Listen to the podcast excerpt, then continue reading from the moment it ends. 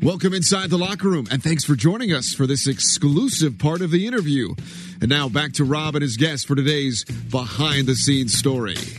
I got to ask, you've been in two movies, Ed Wood and South of Haven, and wh- what what's the experience like? I mean, you, you've had these opportunities, as you mentioned before, especially looking back, and here you are in a movie, Johnny Depp, the whole bit. And I know this is a little bit of a part of, of the interview here, just to have some fun, but uh, what what was that experience like? I mean, I am curious.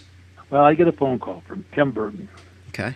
one of the top Hollywood producers and, and directors in the business. And he tells me that they've been looking for a person to play this role of Tor Johnson, who I never heard of. Okay. And uh, everybody keeps pointing at me, and he doesn't know if he wants to use an actor or a, or a wrestler. He says, but uh, everybody keeps pointing to you. He says, I'm, I met with him. He told me I was too short. And later on, he decided to go with me, and they had some shoes made that elevated me another five inches. Five inches. Yeah, I had these, these shoes with lifts, you know. I, got- I still have them. It's kind of funny. Anyhow, uh, uh, and we, we go with the movie.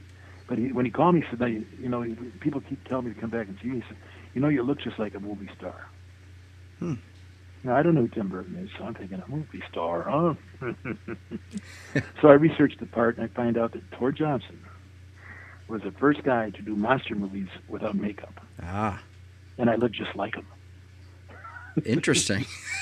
That's how I got the part. I love My it. great acting ability or the look. I love it. Well, it's a it's a great great last part of the show. You know, I, I did forgot to tell you this part when I was I was a pitcher and, and football player and in college, Jim, and and uh, you you and I do share one thing, and, uh, and I say this as a very proud uh, thing. We both have very hairy chests, and Is that right? Yes, I do. And and my teammates used to talk about having some fun and, and missing those days. Every time I'd take off my shirt in the, in the locker room, one of my best friends would scream, "Shoot it!"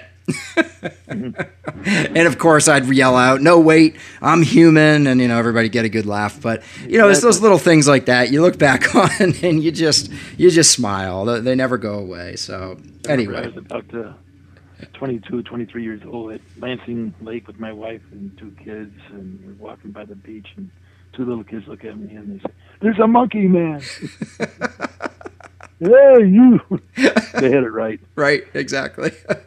Well, Well- it's been great. Jim, I really appreciate your time. I wish you all the best, and and we can find your book. I just want to make sure because it's a I've, I've started it and I am really liking it. I'll be very very clear. I've loved the book so far, and that's on Amazon. It's also on your website, correct?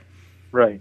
Okay. But uh, you know, I'm not a book salesman. Yep. No, of course Okay. not. That was my swan song. Yep. But the, the, they go to my uh, website, georgiamosteel.com, if they want it autographed. Okay. and we, we get that out to them. Uh, but also, there's a, it talks about everything we've talked about. It talks about my learning disabilities. It talks about my my testimony finding the Lord Jesus Christ. Okay. It talks about uh, uh, how I got into wrestling. It talks about uh, Crohn's disease.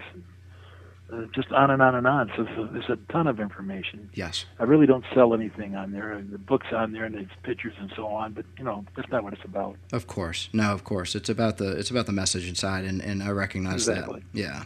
If So it helps, if, if my deal with dyslexia helps one kid, and the book helps one person, then it was well worth the time. Well, Jim, that's what I appreciate about you. And listen, I really appreciate you coming on the show here. It was, uh, to your credit, it was a, a, a quick introduction, and, and you were, I think you felt the vibe, and here we are. So, Jim, thank you so much for your time, and, and we wish you all the best as we continue to follow your life, of course. So, thank you.